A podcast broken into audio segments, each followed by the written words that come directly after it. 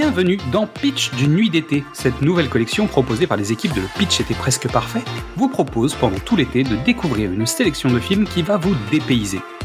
Que ce soit pour rire, pleurer, être perturbé ou voyager, cette sélection ne devrait pas vous laisser indifférent.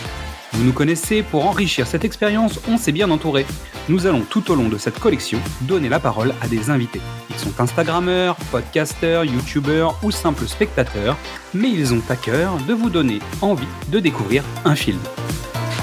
Alors que vous soyez sur une île déserte avec un peu de wifi, en trek à la montagne ou tout simplement au bureau, nous allons vous donner une dose d'évasion avec la destination du jour. Fermez les yeux nous allons bientôt décoller. Aujourd'hui, c'est moi qui serai le programmeur de la société Encom. Laissez-moi vous dématérialiser et vous faire pénétrer le système pour retrouver Tron. Suivez l'enseigne néon Flins. Je vais vous parler d'un ovni, d'un film qui peut se qualifier d'accident industriel de la société Disney. Soyons clairs, il y a de ces accidents qui créent de la magie, et Tron en fait très clairement partie. Alors, fiche technique du film. Le film s'appelle Tron, il est sorti en 1982 et le réalisateur c'est Steven Lisberger. La durée est de 96 minutes. Au casting, on retrouve Jeff Bridges qui joue le rôle de Kevin Flynn et de Clou, Bruce Boxleitner qui joue le rôle de Alan Bradley et de Tron, David Warner qui joue Ed Dillinger, Zark et la voix du maître contrôle principal, le MCP, Cindy Morgan qui joue Laura et Yori, et Barnard Hughes qui joue le docteur Walter Gibbs et Dumont. La musique est signée Wendy Carlos. Si je devais faire le pitch du film, je dirais que Flynn a très mal parlé à la nouvelle application iPhone qu'il a développée, et Siri le transforme en programme informatique pour lui faire la misère. Le pitch officiel, Flynn, un concepteur de jeux vidéo qui s'est vu voler ses jeux par son ex-employeur, veut à tout prix récupérer une preuve qui lui ferait valoir ses droits. Avec l'aide d'Alan et de Lorna, deux de ses anciens collègues, il infiltre le MCP, maître contrôleur principal. Un ordinateur avide de pouvoir à l'intelligence artificielle surdéveloppée. Quand ce dernier découvre que Flynn veut s'infiltrer dans ses circuits, il le téléporte dans un jeu vidéo. Pour s'évader, Flynn devra compter sur l'aide de Tron, un programme indépendant inventé par Alan. Quelle chance d'avoir pu profiter de ce film d'avant-garde en étant enfant.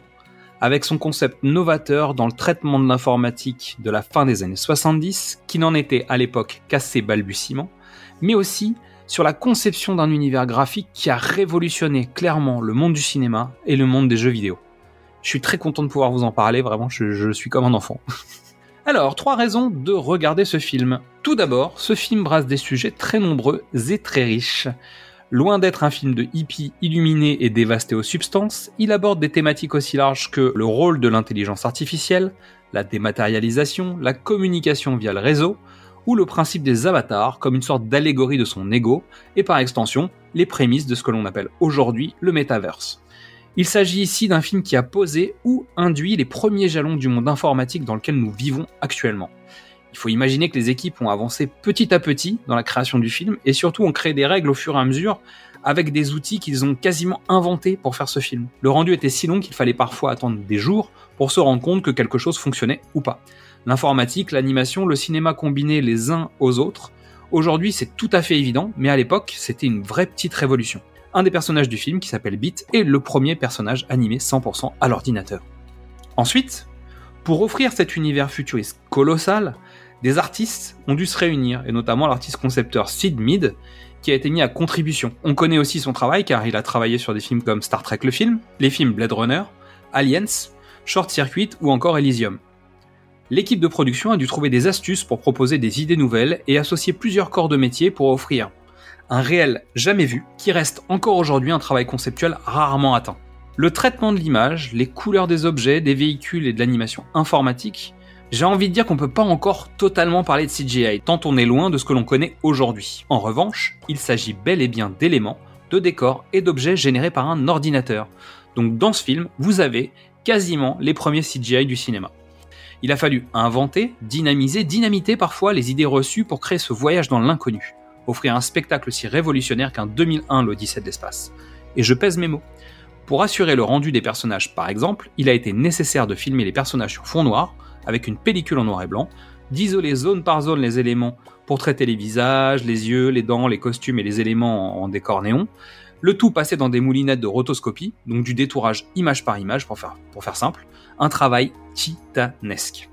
Et comment la gestion des véhicules, les cycles lumineux, a engendré l'idée saugrenue de les faire tourner en angle droit, ce qui a donné un des éléments les plus marquants du film. Sympa parce que les animateurs ne pouvaient pas trop faire autrement. Et dans le film, on a plusieurs types de jeux qui ont été inventés ou réinventés, puisqu'on réinvente jamais complètement la roue, mais il y a certains sports qu'on va découvrir et qu'on va traiter de manière digitale. Tout d'abord, une sorte de chistera numérique. Le principe est de s'envoyer des balles avec des rebonds sur le plafond, avec pour objectif de toucher le sol sous son adversaire et de supprimer des zones de son aire de jeu. L'objectif est donc de le faire basculer dans le vide et potentiellement de le tuer. En second, donc la course de cycle lumineux, c'est une course avec des motos, que l'on retrouve un peu dans certains modèles des rues de nos villes aujourd'hui. Hein. Le tracé effectué par le véhicule laisse derrière lui une matière solide contre laquelle il est possible de s'écraser. C'est un peu le principe du Snake pour les plus anciens qui jouaient sur les téléphones. Et ensuite, le disc fight ou le ring game. Ça dépend, on a plusieurs définitions possibles. Donc, à la manière d'un frisbee, qui est le disque d'identité, qui sert aussi bien de mémoire que de reconnaissance identité des différents logiciels qui évoluent à l'intérieur de, l'univers digital, qui sert aussi d'arme, le principe consiste à se renvoyer des boules d'énergie sans qu'elles nous touchent, sous peine de mourir. Aussi bien les courses de cycles lumineux que le disque fight vont évoluer grandement avec la suite du film Tron, Tron Legacy. Dans ces différentes activités, on retrouve l'essence même du jeu vidéo, et on y retrouve les prémices de ce qu'était Pong ou Arkanoid, et surtout une sorte d'embryon de ce qui est en train de devenir le e-sport aujourd'hui. Pour en savoir plus sur ce film, je vous recommande le podcast de ce sacré contrebandier de Willem Horn, qui a fait un sujet dans son Hyperdrive, épisode 58 sur la saga Tron. Je vous mettrai un lien directement dans la description de cet épisode. Je vous invite aussi, par curiosité, si vous le souhaitez, d'aller voir la suite Tron Legacy ou encore la série animée, le tout étant disponible sur Disney+. Il faut bien que ça serve à quelque chose cet abonnement. D'ailleurs, sur la même plateforme, il existe aussi une série de documentaires Souvenirs de tournage, dont l'un des épisodes est dédié à Tron, et je vous le recommande aussi très chaudement. Waouh, deux recommandations Disney Plus dans un même épisode? Mais c'est ça la magie Disney et je conclurai en vous souhaitant un good game. Merci à toutes et tous pour votre écoute. Avant de penser à la rentrée, vous pouvez découvrir ou redécouvrir tous nos formats. Du cinéma au top, précédemment sur vos écrans, Qu'est-ce que c'est Bond, les films de l'avant ou les films de l'amant. Vous pouvez nous retrouver sur Facebook, Twitter, Instagram ou TikTok et venir discuter avec nous. C'est aussi le moment de découvrir le travail de toutes les personnes que nous allons vous présenter. Alors suivez-les, likez-les, partagez-les, discutez avec eux, aimez et surtout passez un bel été. Et à demain pour savoir où nous allons débarquer.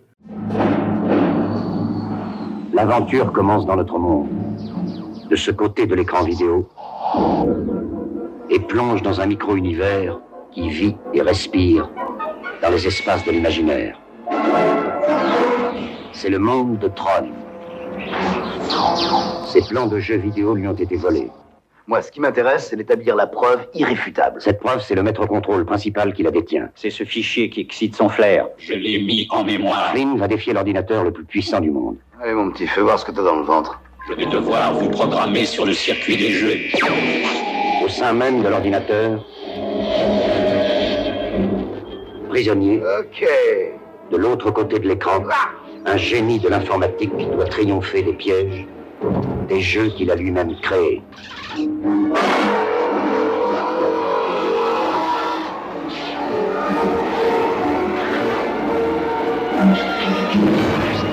Je veux qu'il soit jeté au jeu et qu'il meure par le jeu.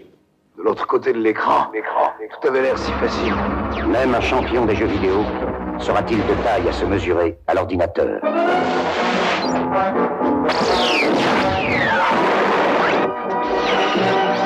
Tron, une odyssée sans précédent, un événement cinématographique le monde de l'imaginaire prend forme sous vos yeux. Le monde de Tron vous attend de l'autre côté de l'écran.